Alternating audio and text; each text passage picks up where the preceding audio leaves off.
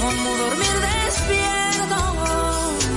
Yo que le pongo una estrella a sus pies y ella me dice lo siento sin amor.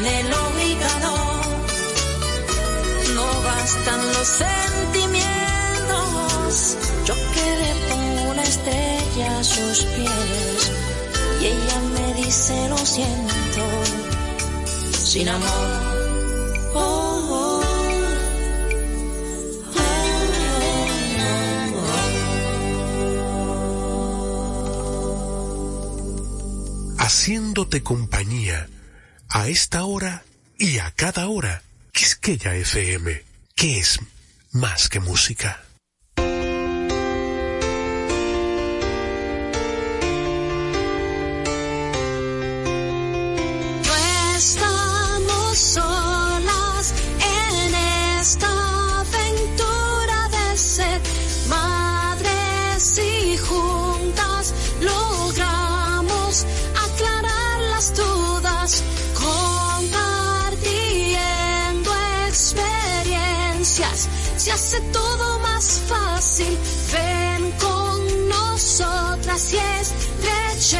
Este fuerte lazo de amor. Verte llegar fue mi sueño y quiero cumplir los tuyos. Te tomaré de la mano y juntos lo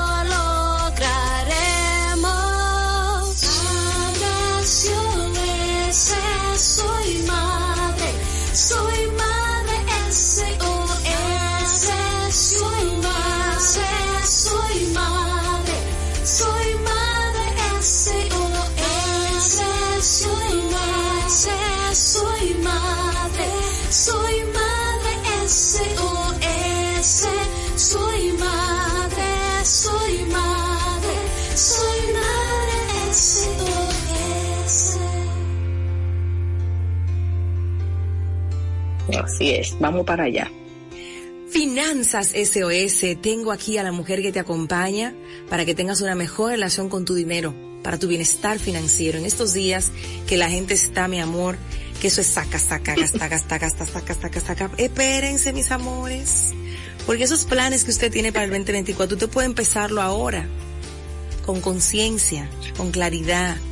Y es por esto que Teresa Sánchez, nuestra coach de finanzas de cabecera, nos acompaña hoy para que podamos planificar ese año 2024 a nivel financiero. Escrito, señor, lápiz y papel. Yo sé que hay muchas aplicaciones y Tere hablará de eso más adelante, pero para definir nuestras metas financieras, yo no sé ustedes, pero yo necesito una macotica y un lápiz de carbón y borra. Bienvenida Teresa con esta introducción tan tan autóctona, tan quisqueyana, tan dominicana que te acabo de decir. Muchísimas gracias, Yadi. Eh, feliz de estar en tu programa, eh, cerrando casi el año, porque, ¿verdad? Esto se acaba dentro de un ratito. Entonces, sí, hay que hablar de metas financieras, hay que darle la vuelta a eso que pues nos proponemos y nos proponemos y no nos ocurre y, deja de pasar eh, en nuestra vida. Y, muchas veces tiene que ver, como decía en estos días hace poquito y por ahí debe de andar en mi Instagram, tiene mucho que ver con la falta de propósito. O sea, cuando, la, cuando las metas financieras no están apegadas a propósitos mayores, como siempre que me dan la oportunidad de decirle a alguien es, tu meta, del tipo que sea, te tiene que colocar en un lugar distinto al que estás hoy. Entonces, para colocarte en ese lugar distinto, tiene que estar pegado a cosas que tu corazón necesite eh, y entienda.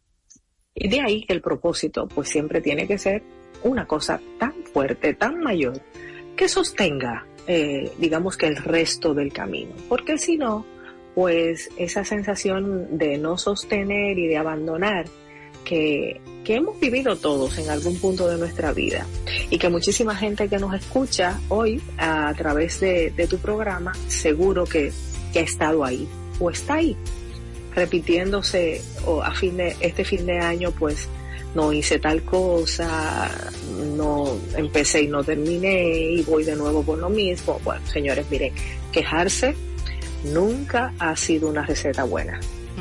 Nunca. Que la queja es un es un sitio eh, nebuloso donde nos colocamos, donde no sucede nada.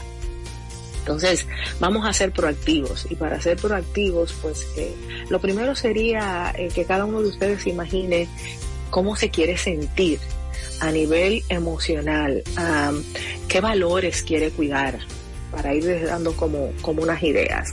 Em, si yo tengo claridad de cuáles emociones, en cuáles estados emocionales me quiero colocar, cuáles valores quiero cuidar, yo creo que es mucho más fácil empezar a definir esas cosas que quiero, que están apegadas a eso y que luego necesitan y requieren dinero para que suceda. Más o menos sería así. Vamos a repetir esa pregunta como para, para el que para el que se quedó como yo dije, wow. Acuérdate, acuérdate que las cosas mías salen casi de inspiración, pero vamos para allá. Dios mío, me quedé así como wow. Oh, es, es, es como que nosotros tenemos primero que, que buscar qué estado emocional, en qué estado emocional yo quiero estar la mayor parte de mi año que viene. Eh, tranquilidad, alegría, paz. Eh, la gente que trabaja conmigo busca mucho eso y, va, y vamos hacia allá. Eh, paz financiera, claro que sí. Paz financiera, quiero estar conectado con, con la seguridad, eh, quiero estar conectado con posibilidades, por decir cosas. Y luego, ¿cuáles son los valores que quiero cuidar? Porque nosotros tenemos unos valores que queremos cuidar. A, a veces hay que sentarse de nuevo a redefinir esos 10 valores, 6, 7, 3, 3 valores, esas cosas que son poderosas para mí, que yo quiero cuidar y como el dinero, entonces me va a ayudar a llegar a eso que yo quiero. Entonces, yo creo que se convierte en algo más, no sé si es más fácil, pero sí más potable. Porque, porque está pegado a, a un conjunto de cosas, no a quiero un carro claro. o quiero un apartamento. Eh, qué es lo que va a pasar cuando lo tenga, qué va a pasar cuando tenga fondo de emergencia, qué va a pasar cuando tenga tal cosa, qué va a pasar conmigo. Entonces eso hace que sea un poco más sostenible, por no decirle que mucho más. Entonces eso sería como antes de eh, usted siéntese con usted mismo una velita, un olorcito, un vasito de agua, un vasito de jugo. Siéntese con lápiz y papel a describir esos estados donde usted quiere estar personalmente y si tiene familia, obviamente también cómo quiere usted que su familia llegue a esos lugares. Entonces, a partir de ahí, obviamente que tenemos que pasar, entonces yo diría que lo definí como cinco pasos. Mm. El primer paso tendría que ser evaluar, obviamente. Yo tengo que tener claridad de esa fotografía de mis finanzas personales para poder tener puntos de partida. Y si usted ha seguido un 60, 50, 40% de todas las cosas que yo hablo a lo largo del año por aquí, ya sabrá que el presupuesto tiene que estar eh, hecho, organizado. Sí o sí. Sí o sí. Y que lo mínimo posible, el mínimo viable, es que usted tenga una hoja de ingresos y gastos. El mínimo viable. Porque en la cabeza no va a ocurrir. Entonces, a partir de aquí, obviamente, ingresos, siempre teniendo claridad que el ingreso es lo que, el resultado después de los descuentos. Entonces, no es el sueldo, son los ingresos. Después usted tiene que tener claridad de cuáles son esos gastos fijos, esenciales, necesarios, cuáles son superfluos, cuáles son variables, cuáles son recurrentes, colegiaturas, seguro del carro, eh, suscripciones, qué cosas van a pasar. Después usted tiene que tener claridad de a quién le debe, cuánto debe, cómo paga. Y obviamente, y aquí sí que es importante tener esto como bien, bien afirmado, cuáles son los ahorros que tengo, dónde está mi fondo de emergencia, si lo tengo, cuánto tiene y si ya hay posibilidad, qué tipos de inversiones estoy desarrollando. Esa sería la fotografía. Esto es todo lo que hay. Debo, tengo, pago, debo, este, y, este es mi patrimonio. Y están mis activos y están mis, las cosas, los pasivos. Y aquí ya yo tengo claridad con eso. Entonces, ese es el punto de partida. ¿Por qué es que esto es tan necesario? Bueno, porque a veces las metas en el aire, ¿verdad? Sin tener claridad de esto, es como que empezamos por, vamos a poner un ejemplo. Siempre creo que lo digo igual. Si la meta financiera es comprarse un carro o un apartamento, o empezar el inicial de un apartamento, vamos a ponerlo así. Y por ejemplo, me doy cuenta de que no tengo capacidad de ahorro, que tengo fondo de emergencia, a lo mejor hay que escalar las prioridades. a lo mejor hay que invertir las cosas. A lo mejor hay que empezar por la base. Y entonces para subir columnas, pues tengo que tener una base que sostenga, por decirlo de alguna manera. Entonces, ese es el punto de partida. Porque acuérdense, recordémonos todos que somos seres emocionales y que trabajamos en un 90%, para no decir que un casi casi 100 a golpes de impulsos y pensamientos que cruzan por nuestra cabeza de manera súper rápida. Sí, ¿verdad? y que desde ahí a veces tomamos decisiones que luego pues no son fugaces, se van a sostener por mucho tiempo. Entonces, ya tenemos como esa información. Y luego pues va, vamos a definir la meta basado en ese propósito que usted ya tiene, en, conectado con esas emociones que usted define que quiere sentir, más esos valores que quiere cuidar. Si usted un valor poderoso es la familia, cuidar su familia, como esto que quiero se pega a esto, para que el cerebro no empiece a entrar en problemas y en contradicciones. Entonces, con, exacto, porque es que los conflictos están eh, muchas veces basados en que tenemos un pie en un lugar y el otro pie en otro sitio. Y entonces es, tengo un pie en la diversión y tengo un pie metido en el cuidado, pero entonces me divierto más de lo que cuido y cuando vengo a ver ese conflicto me genera eso que se llama estrés, que en el caso mío se convertirá en estrés financiero porque bueno, hice cosas que no debía.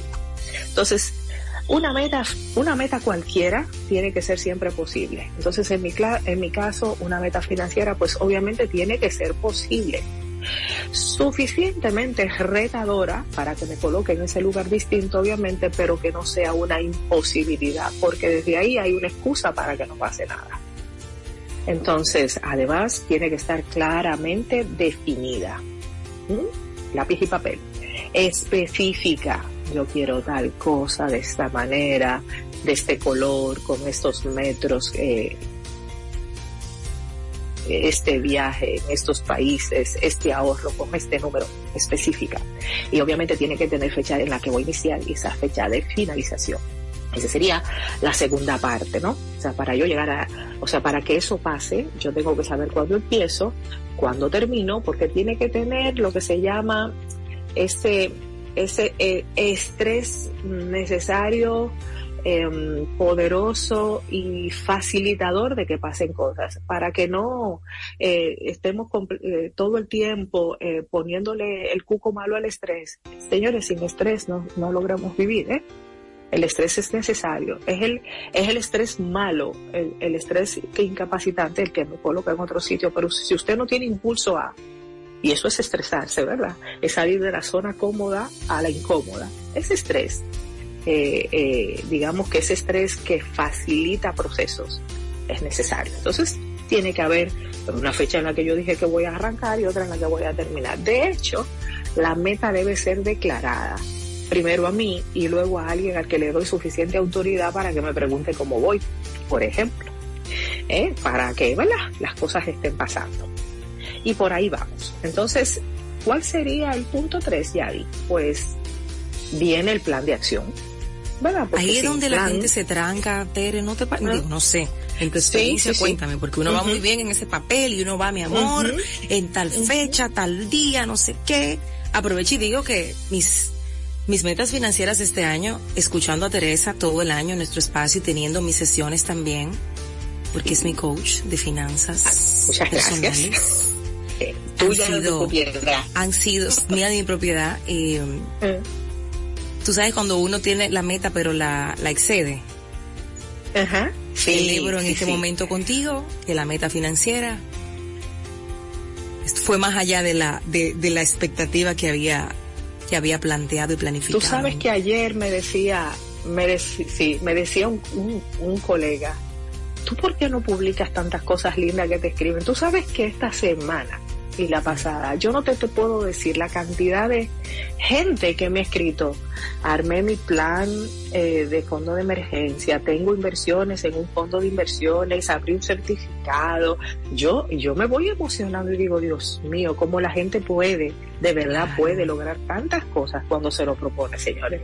Y de la nada, porque somos un, claro Trabaja con gente que dicen, no, que no tengo nada, que no sé nada, y se están trancados y de repente florecen de Con unos déficits, unos déficits. en rojo. El otro día, sí, el otro día yo me moría de la risa porque uno se hace su autobombo.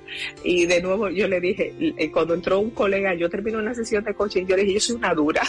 y dice, porque le digo, yo, hago magia. y le digo yo, yo tengo una cliente que acaba de entrar aquí con un déficit de 33 mil pesos mensuales y se fue con un déficit de 4 mil que lo va a arreglar. Y, él, decía, no, no, yo, yo, yo hago magia. A mí los números, bueno, fuera de broma, siempre lo he dicho, no, los números me hablan y me dan, y en ellos mismos encuentro pues las soluciones. Y eso es van cuadrando. Me encanta. bueno, era un paréntesis necesario para todo el que esté escuchando este programa, pero eh, me senté con Tere, bueno, vengo trabajando con Tere hace, hace ya un tiempo. Un pues. sí se destapó una, una caja de Pandora en algún momento que fue lo que me hizo ser un poco más intencional con los números, porque como ya bien dice, los números hablan y ya no le tengo miedo, ya me siento, hago mi comparativo del año pasado según las, los meses, qué fue lo que pasó, que, que ese año fue distinto y fue mejor para repetirlo, qué pasó con este año y el pasado, que este no fue tan bueno para entonces mejorarlo. Yo creo que cuando uno tiene esa información, y esa intención, podemos eh, decir a fin de año, mira, la meta fue lograda y, y sobrepasada. Totalmente. Y como siempre digo, Yadira, para que ocurran las cosas, además de salir de la queja, tenemos que darnos ese, ese voto de confianza, ese, ese conectar con cuántas veces en nuestra vida hemos logrado cosas. Todo, todo el que está aquí y está escuchándonos ha logrado cosas. Todos hemos logrado cosas a veces estamos tan enfocados en eso que no hemos conseguido que se nos olvida que llegar hasta aquí fue un logro. Primero, ¿verdad? Eso fue un logro. Pero después usted pues ha construido una familia o ha construido un trabajo o una profesión, ha construido relaciones, eh, ha, enamorado y conquistado. Eh, ha conquistado una materia que le fue complicada en algún momento y la, y la sacó adelante. Entonces, todos, todos tenemos sentido de logro y todos hemos logrado cosas. Entonces, es bueno conectar con esto, con quien hemos sido en ese momento y quienes somos, para nosotros saber que eh, las cosas se nos hace más, a veces más difícil por el modelo o la, o la creencia que tenemos instalada, pero que también es posible que lo podamos lograr. Entonces, desde ese lugar vamos con el plan de acción a veces lo que o, sí o escuchen lo que muchas veces pasa con los planes de acciones es que de nuevo hacemos planes de acciones grandiosos enormes y en un plan de acción enorme de nuevo se nos pierde el objetivo se nos pierde el camino. Entonces la idea siempre a lo que invito es vamos a pasos de bebé. Entonces para ir a pasos de bebé lo que tenemos que hacer primero son cuáles son esos hábitos que tengo que desarrollar. Entonces, antes de irme a fuego a la lata, primero un, un, un espacio en el que yo desarrollo un hábito.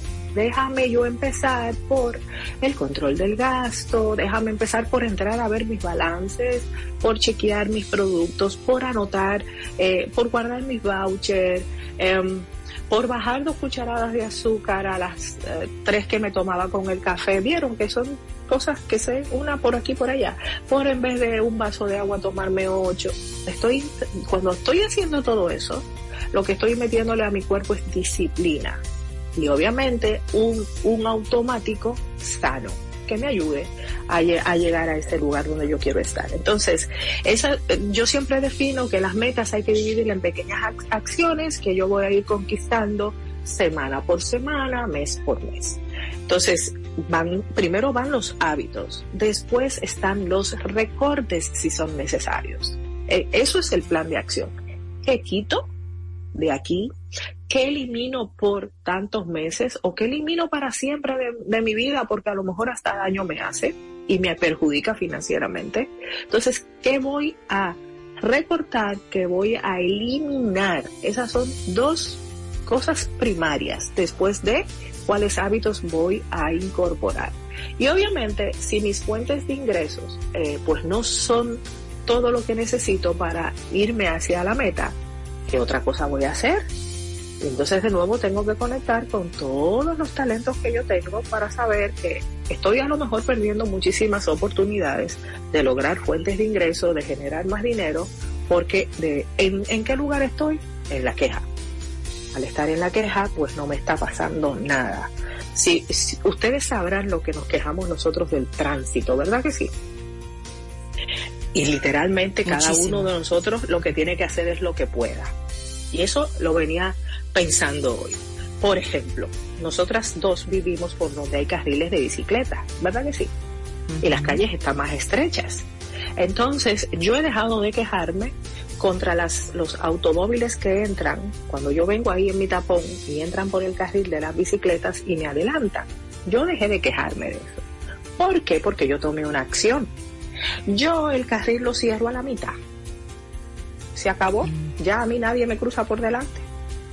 O sea, el carril va a pasar una bicicleta y hasta las motos van a pasar. Un carro no va a pasar.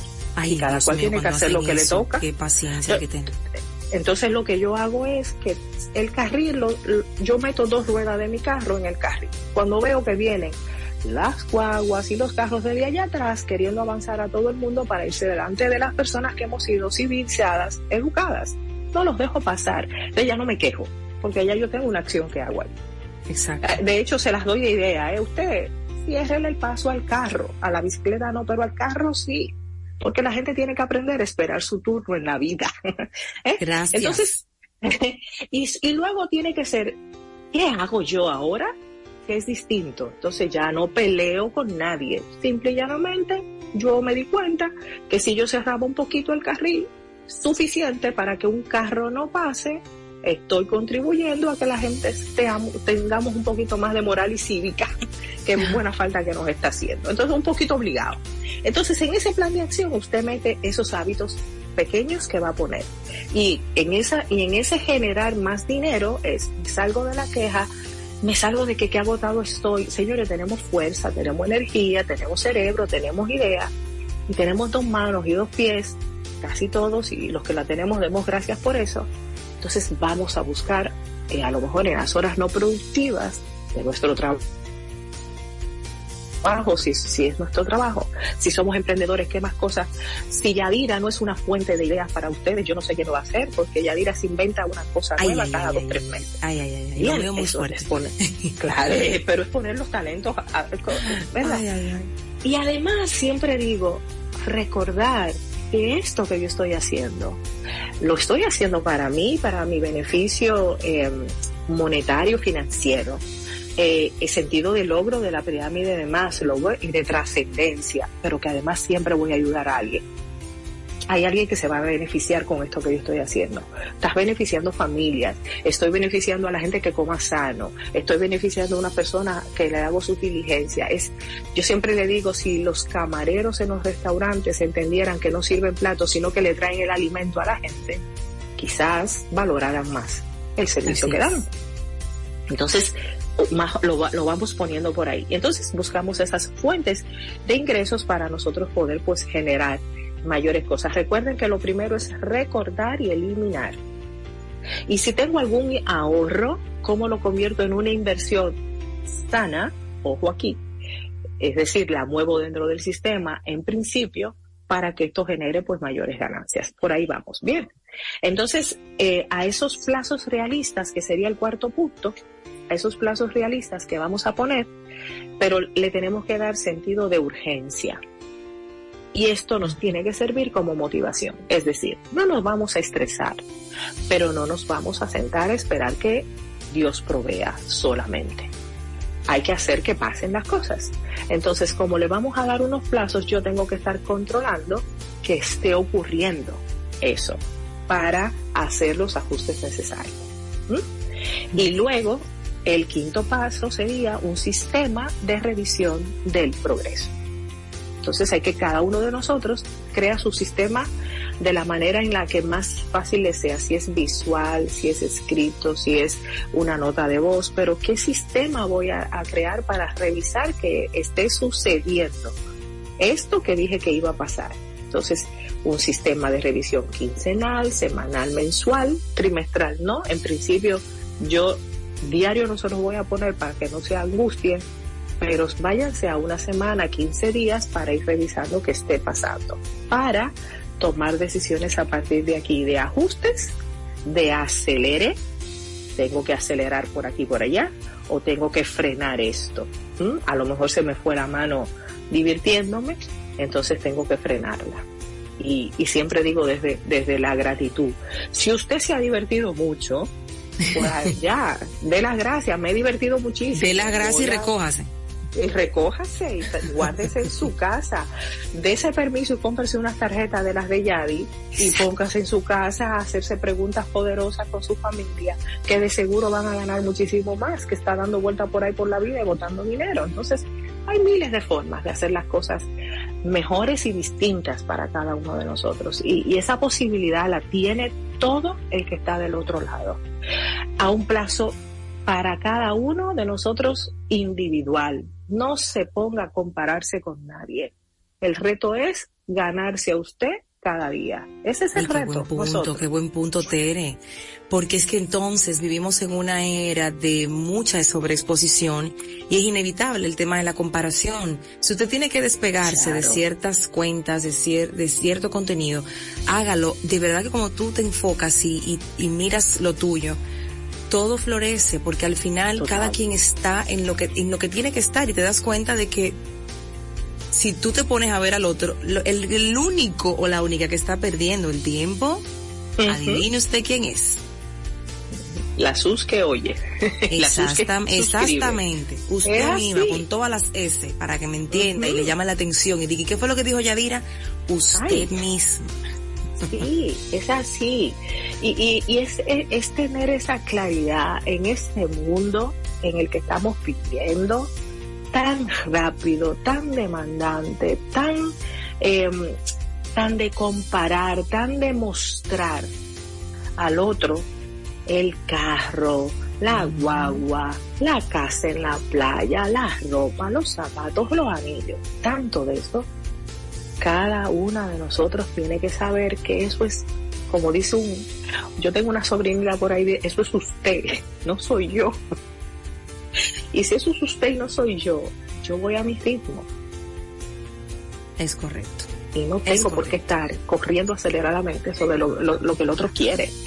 El, esta definición de éxito que hay por ahí, basada en el tener, es falsa y entonces nos olvidamos de que el éxito es una definición personal y es un camino constante donde uno se va acercando a las cosas que de verdad, de verdad le importan a uno, no al otro. Entonces, por ahí es que tiene que ir. Totalmente. Bueno.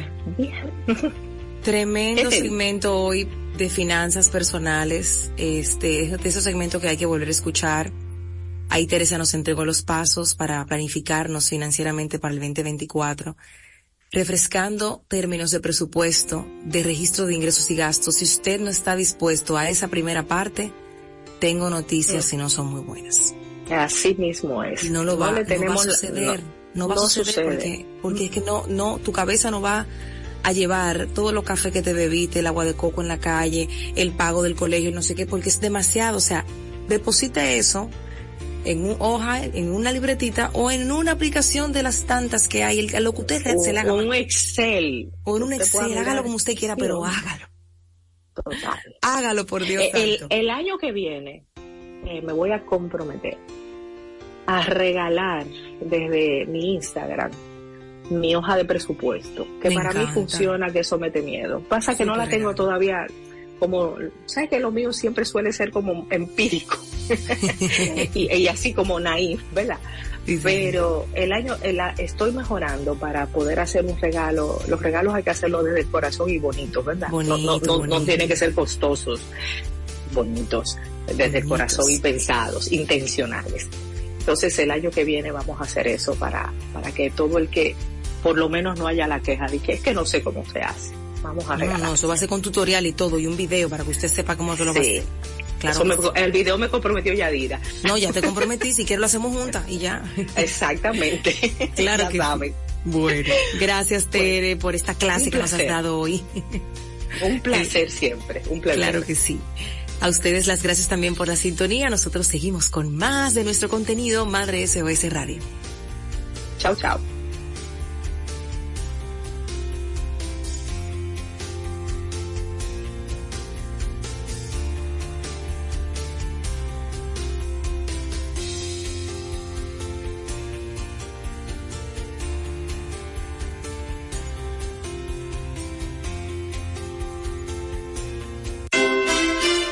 Navidad es tiempo de costumbres que invitan a participar de un mensaje de amor y de entrega. Motiva a tus hijos a pensar en los demás sin limitarse a sus amigos cercanos o conocidos. Enséñales a compartir con aquellos que lo necesitan, a ser solidarios y estar dispuestos a dar desinteresadamente. Soy Adira Pimentel. En Madre SOS Radio celebramos el verdadero significado de la Navidad.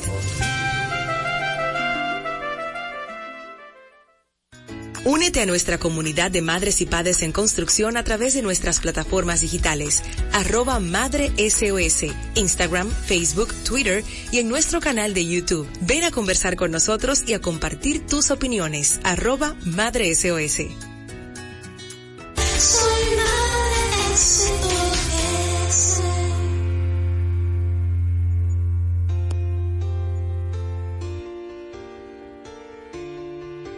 Gracias por seguir con nosotros en Madre SOS Radio. Nos encanta este segmento de vida en pareja porque recibimos mucha información de valor que nos sirve, que podemos poner en práctica. Hoy nos acompaña Mildred Ortiz, ella es terapeuta de parejas de vida íntegra y hoy el tema está hermosísimo, la importancia de sentirnos amados. Me encanta, bienvenida Mildred, siempre es un placer tenerte.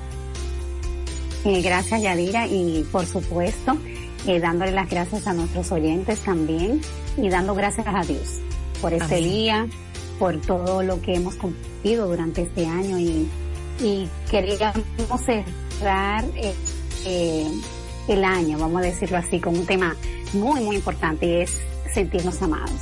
Y esto es una necesidad primaria del ser humano, Yadira. No podríamos crecer, no podríamos crecer equilibradamente si no recibimos esa dosis de amor que cada uno necesita y requiere, ¿verdad?, para recargar baterías.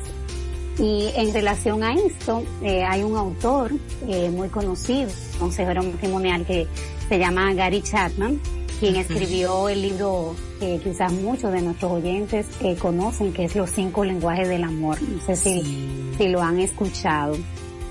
Y claro que sí, libro, ese, libro es, hermoso y es un libro que recomendamos a todos que lo lean para poder entender a quien está cerca, pero también para uno saber cuál es su lenguaje del amor. Por supuesto, porque una de las cosas principales, Yadira, es que tenemos que conocernos primero nosotros para poder entregar algo de valor a los que tenemos a nuestro alrededor y a los que Dios nos ha permitido eh, tener cerca. Y en este libro, este autor propone que cada persona tiene un lenguaje de amor, eh, cada uno tiene un idioma. Eh, para comunicar y para recibir ese amor que tanto necesitamos. Y para que esta persona pueda sentirse amada y valorada. Es decir, que muy probablemente, ¿verdad? Si no nos conocemos y no conocemos a nuestra pareja en este caso, pero también esto aplica a cualquier relación eh, que tengamos, ya sea familiar, de amistad, de trabajo, si no conocemos el lenguaje de amor de la otra persona, esto es como, a veces yo lo explico así, como que si yo no sé chino mandarín y yo estoy pretendiendo comunicar y entender a, una persona que sí está hablando este idioma, es muy probable como que no nos entendamos bien y no podamos comunicarnos y expresarnos eh, como necesitamos. Entonces, eh, entender y hablar el lenguaje de amor de nuestra pareja tiene grandes beneficios y uno de estos beneficios es que va a fortalecer significativamente nuestra relación y nos va a ayudar a conectar emocionalmente con ella o con él. Recuerda que en la sesión pasada hablábamos de esa desconexión emocional que a veces existe en alguna de las etapas en las que cursamos dentro de una relación y esto es importante porque al conocer el lenguaje de amor de mi pareja puedo conectar significativamente con, con esta persona que he elegido para ser mi compañera o compañero de vida. Entonces, en este libro se proponen cinco lenguajes. Y es importante saber que todos tenemos un lenguaje primario, es decir, que ese es el en el que nosotros nos vamos a inclinar más, que si ese nos faltara, si ese ingrediente nos faltara, no nos sentiríamos tan a gusto, tan amados por nuestra pareja o, como les digo, por nuestra mamá, por nuestro papá, por nuestro hermano. Entonces, un, el primero es, son las palabras de afirmación. Eh, esto se refleja en la relación de pareja cuando expresamos amor y aprecio a través de esas palabras positivas que lo hemos hablado, no literalmente con el nombre eh, de cinco lenguajes, pero sí hemos estado comunicando la importancia de ese aprecio y en, la sesión pasada también lo, lo hablábamos y es esas palabras positivas, esos elogios, esas palabras alentadoras con la que yo me comunico con mi pareja.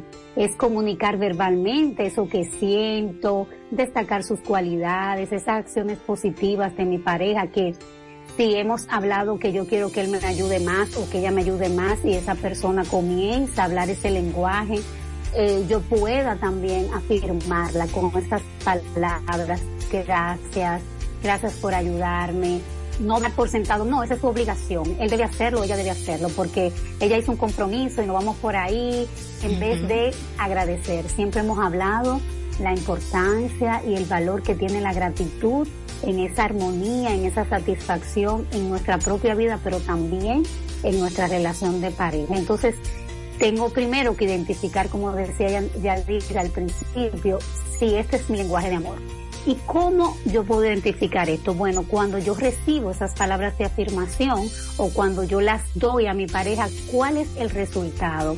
¿Cómo yo veo que esta persona, verdad, uno ve como ese, ese esplendor en ese rostro que, que se ilumina, que se siente tan bien? Y entonces esto va produciendo, es como que eh, esto va eh, haciendo este efecto reproductor sin parar. Es decir, si, si el lenguaje de amor de mi pareja son las palabras de afirmación, cuando yo tenga esos detalles con mi pareja, eh, yo voy a notar un cambio en actitud, en su rostro y voy a ver que aunque ya yo no le pedí que me colaborara con esto, ya él lo va a hacer de manera quizás voluntaria o ella lo va a hacer de manera voluntaria para recibir ese feedback ese yompeo, esa gasolina para seguir produciendo esto que va a traer no solamente esa sensación de sentirse apreciado y amado, sino también eh, esa armonía y esa coinonía y esa conexión entre nosotros como pareja.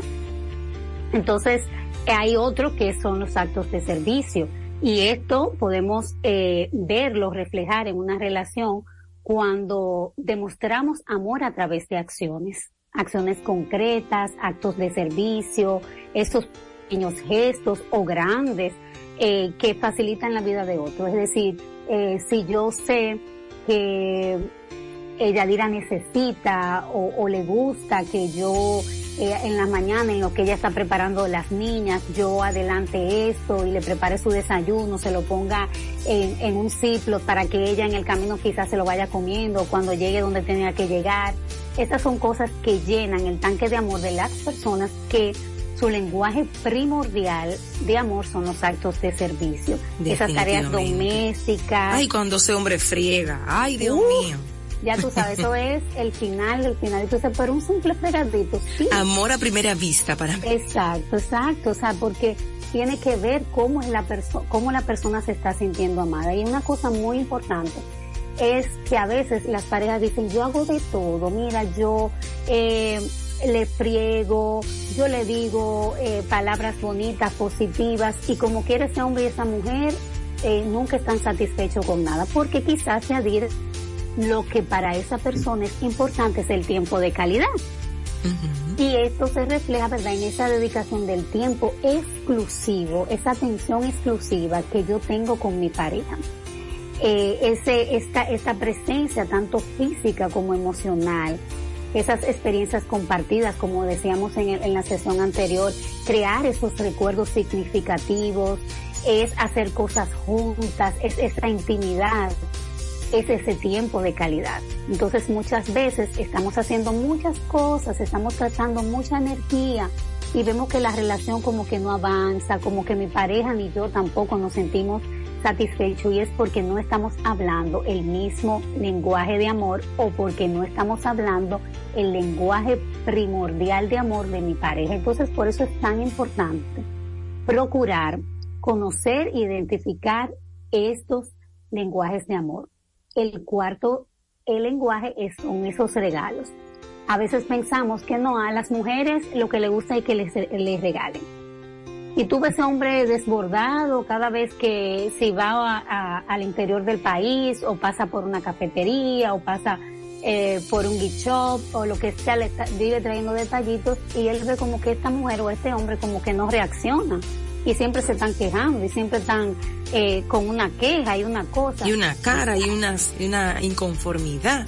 Exactamente, quizás, obviamente no es que esta persona no valore, porque a todos, ¿verdad? De alguna manera nos gusta que nos regalen, pero quizás estás muy atento a este lenguaje, pero este no es mi lenguaje primario. Me gusta, me gusta, quiero que lo sigas haciendo, pero no llena mi tanque de amor como lo llenaría si, si tuviéramos más contacto físico, que sería el quinto lenguaje de amor.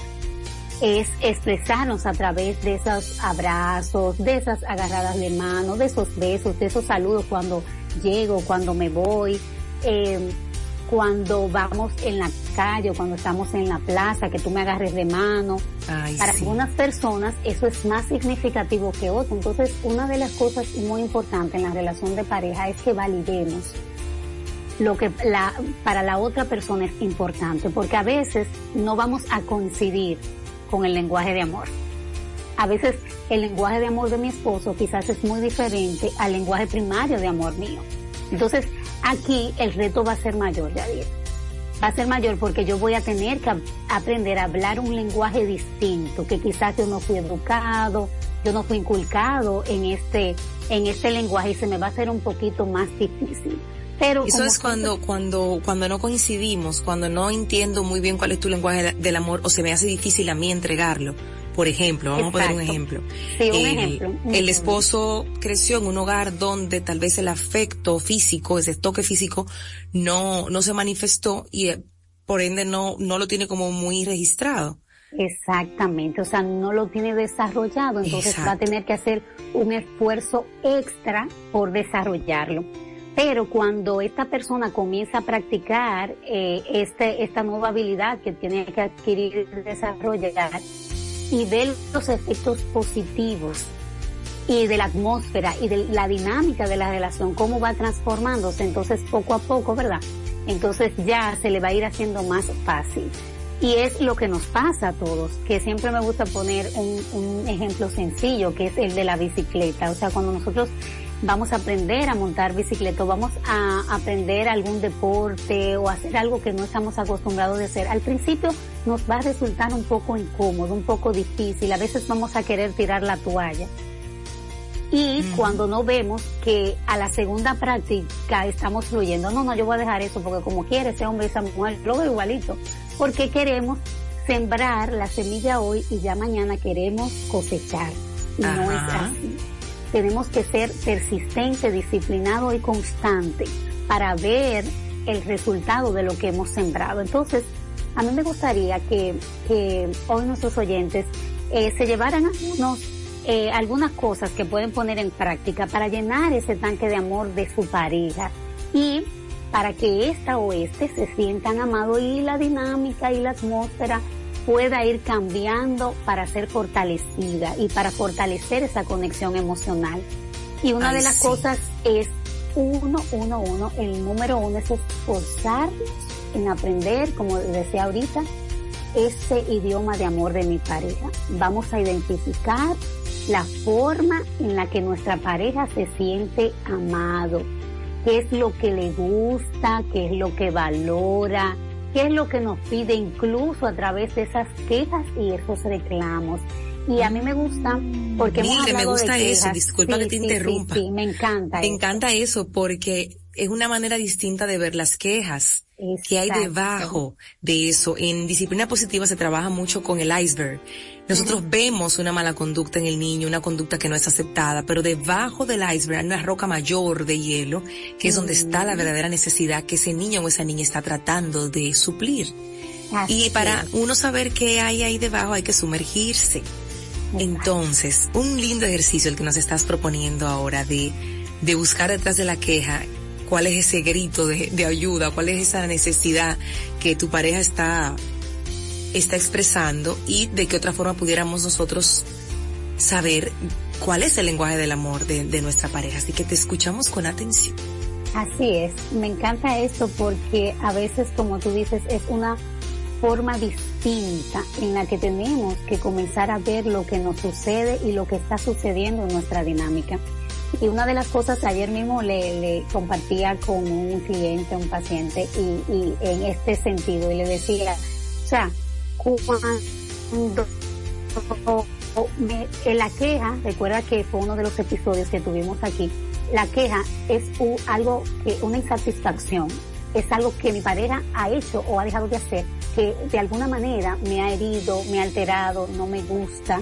Entonces, en vez de yo comenzar a ver a mi pareja lo mal que siempre se está quejando, ¿qué es lo que quiere decirme mi pareja? O sea, darnos la oportunidad de identificar detrás de esos reclamos, detrás de esas quejas, ¿hay verdad? ¿Hay una necesidad?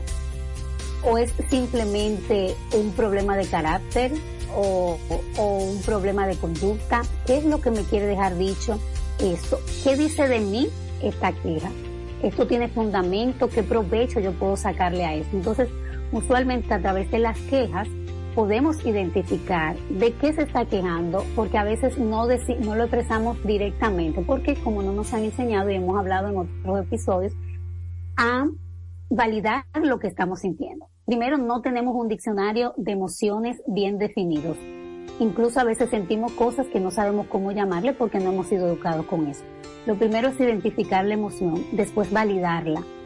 Entonces, muchas veces queremos que el otro no interprete, que el otro valide, que el otro identifique, pero nosotros mismos no lo hemos hecho. Entonces, para yo poder aprender a hablar el idioma de amor de mi pareja, yo tengo, como tú deseas, que sumergirme y voy a tener que identificar. Pero no es quizás tan fácil, la dejamos sentarnos, no, yo voy a tener que detenidamente, voy a tener que observar cómo es que se da la dinámica, cómo es que pasamos de un ambiente neutro, normal, a un reclamo y a una queja. ¿Qué pasó antes de que se diera esto? Entonces tenemos que volvernos, vamos a decirlo así, más observadores para poder identificar. Déjame ver cada vez que yo hago esto, ¿ya le gusta o no le gusta? ¿A él le gusta o no le gusta? eh, cada vez que yo le traigo un regalo, ella lo acepta y eso es beso, abrazo y, y duramos una semana bien sin ningún conflicto. O sea, déjame ver qué es lo que, a esta persona le gusta. Y en, en el segundo orden está tomar acción y comunicar. Ya identifiqué, ya yo más o menos sé qué es lo que valora, qué es lo que le gusta, yo más o menos ya he visto eh, en, en torno a qué se maneja la queja de parte de él o de ella hacia mí. Entonces yo tengo que comenzar a hacer esos cambios, esos cambios intencionales para comunicar el amor en la forma que mi pareja puede recibirlo. Porque es como le decíamos ahorita, todos eh, nos gustan, todos los cinco lenguajes, todos nos gustan eh, los cinco lenguajes, pero vamos a tener uno primordial. Entonces, si yo quiero amarla como a mí me enseñaron a amar o como yo quiero amar o como yo me siento amada y quiero obligar a mi persona eh, a que mi pareja entienda que no, que yo la estoy amando, que yo así es, que ella tiene que, que, que aprender o él tiene que aprender. No, tenemos que hacer esos cambios intencionales, es decir, eh, eh, tu lenguaje de amor es el tiempo de calidad, tu lenguaje de amor eh, son los toques, son los regalos y a mí no se me hace tan fácil, entonces yo voy a tener que hacer un ejercicio intencional. No en mi lenguaje, no lo sé, pero con la práctica yo me voy a ser experto, porque la práctica, ese montar bicicleta al principio, que me voy a caer, eh, me voy a guayar, me voy a parar, no tomar miedo, sino voy a seguir avanzando porque con la práctica yo voy a comenzar a, a mantener el equilibrio, entonces ya las cosas van a ir fluyendo mejor. Y por último, el número tres es no desistas y sigue practicando. Aun cuando al inicio, ¿verdad? Como hemos hablado, nos va a resultar un poco incómodo, debemos ser perseverantes, no nos cansemos. Y dice la Biblia, ¿verdad? Que no nos cansemos de hacer el bien, porque a su tiempo cosecharé si no desmayamos. Queremos las cosas a vapor. Queremos que las cosas se solucionen en un abrir y un cerrar de ojo. ¿Por qué? Porque este es el sistema en el que hemos estado expuesto, una recompensa inmediata, ya no queremos esperar, queremos la cosa a vapor y no es así. Entonces, cuando soy constante, cuando no me canso, como dice la Biblia, entonces ese tanque de amor de mi pareja estará lleno. Y una de las frases que me gusta, que, que, incluso grabé algo y decía que cuando ese tanque de amor es lleno, todo florece, porque donde hay amor, ya dirá, todo florece. Y el amor se demuestra con acciones más que con palabras. El amor es un verbo. Vamos a, a ponerlo en práctica y de manifiesto con todas estas recomendaciones que Mildred nos ha entregado, abrazada este libro fascinante de los cinco lenguajes del amor. Tú puedes estar haciendo maravillas, según tú, en tu vida en pareja, pero el otro no lo está recibiendo, no lo está interpretando porque simplemente no es su lenguaje del amor primario. Qué fácil sería que todos en el mundo pudiéramos Entonces, vamos a dejar de gastar estas energías. Por favor. porque a veces nos sentimos desgastados, a veces llegan las parejas que no se están comunicando, ya no encuentran qué es lo que va a hacer, siento que mi pareja nada de lo que yo hace lo valora, entonces ya nos sentimos desconectados porque entonces ya yo me siento herida o herida con mi pareja porque yo lo he intentado, entre comillas, todo y no me ha resultado nada. Quizás lo que falta es que identifiques en qué lenguaje la estás amando o lo estás amando y si realmente has estado echando toda tu energía y todo tu amor en un tanque que, que tiene un agujero y por ahí se está escapando toda tu energía y la energía eh, de gratitud, de amor, de conexión entre tu pareja, entonces, entre tu pareja y tú, perdón. Entonces, es importante que comiences a hacer esfuerzo intencional por tomar acción y poder también identificar ese lenguaje y te aseguro, te aseguro que esa dinámica de pareja, esa conexión emocional cada vez se hará más fuerte. Que así sea. Es nuestro deseo también a través de este segmento de vida en pareja que tenemos en Madre SOS porque la familia empieza con una pareja y a veces se nos olvida. Mildred está disponible en vida íntegra con ese super equipo Peru y Felipe, siempre los aprovecho para saludarles en este segmento. Mildred está ya como terapeuta de, pareja disponible para ti, para que tengas esa conversación, para que puedas a través de una, de preguntas, respuestas, entender incluso cuál es tu lenguaje y, y poder también descifrar el de tu pareja, que sería un bonito regalo. Gracias Mildred por acompañarnos. Gracias a todos ustedes, esperando en Dios que eh, el amor y la gratitud y la unidad del espíritu pueda estar presente en sus relaciones, en su familia, en este tiempo y que aprovechen este tiempo, ¿verdad? Que estamos cerrando eh, del año para reflexionar sobre todas estas cosas, en qué he estado gastando mi energía y poder conectar nuevamente con lo que es importante, que es el amor y la gratitud. Me encanta, gracias Mildred, un placer tenerte siempre. Seguimos con más.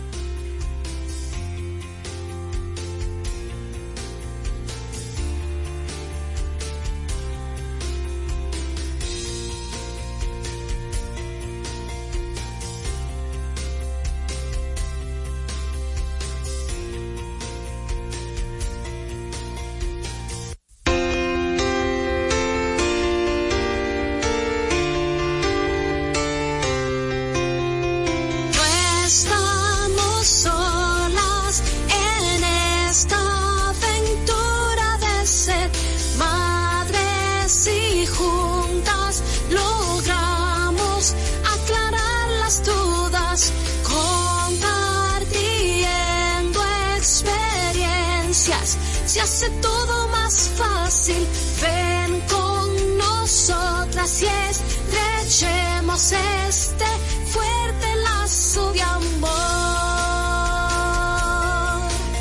Verte llegar fue mi sueño y quiero cumplir los tuyos.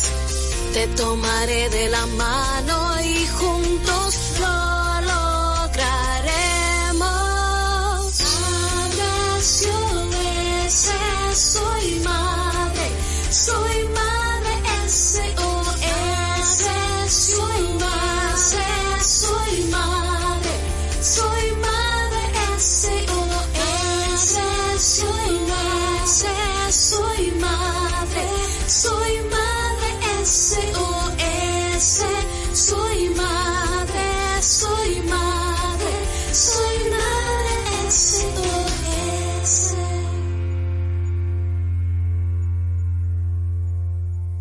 Quisqueya FM. Más que música.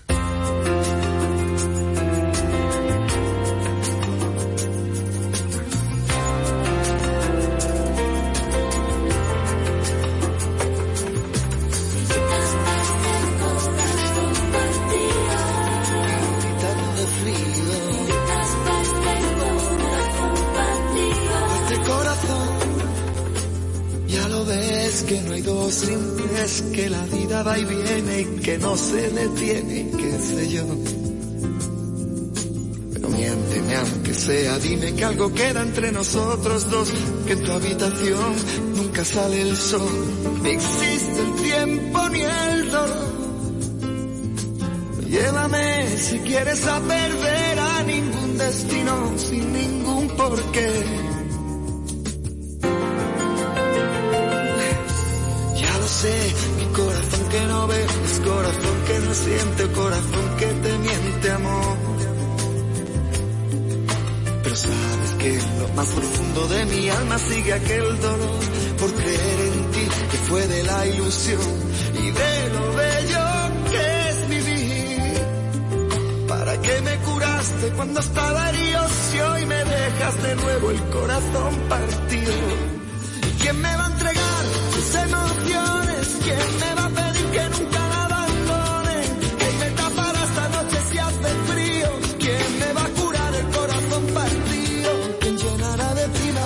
este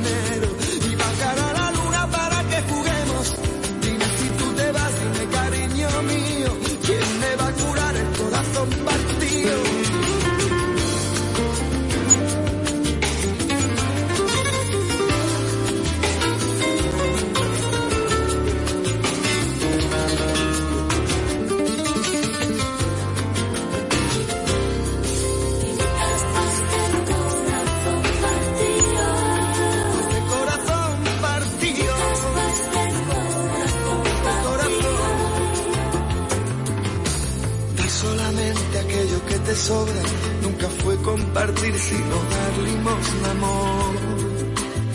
Si no lo sabes tú, te lo digo yo. Después de la tormenta siempre llega la calma, pero sé que después de ti, después de ti no hay nada.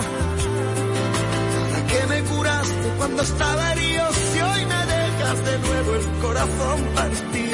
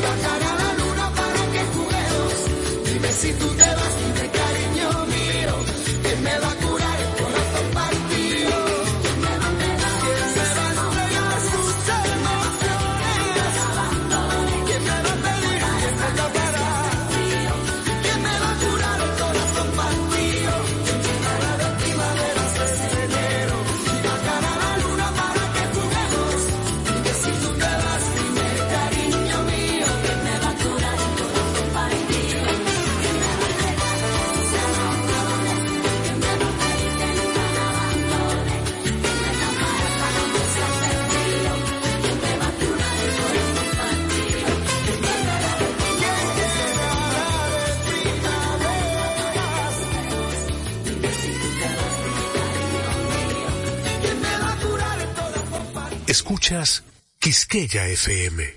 Más que música.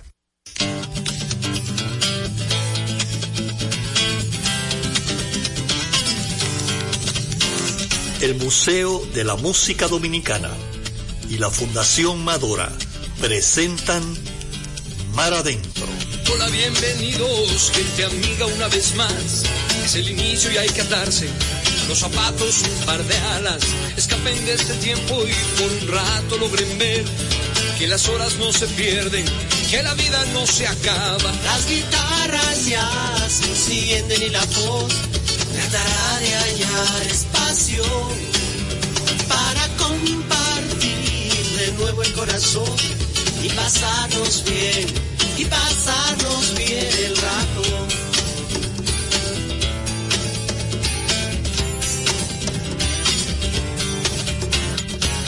bienvenidos. Como pueden ver, no hay más entre ustedes y nosotros. La canción está despierta, habla, salta, juega y lleva puesta la verdad.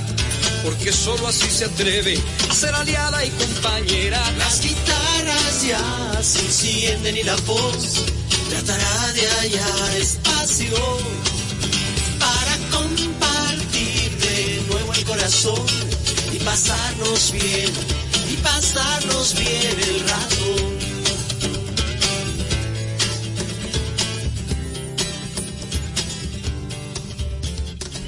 Buenas tardes amigos y amigas de Mar Adentro. Esta tarde vamos a tener el famoso concierto del grupo español Presuntos Implicados llamado La Noche.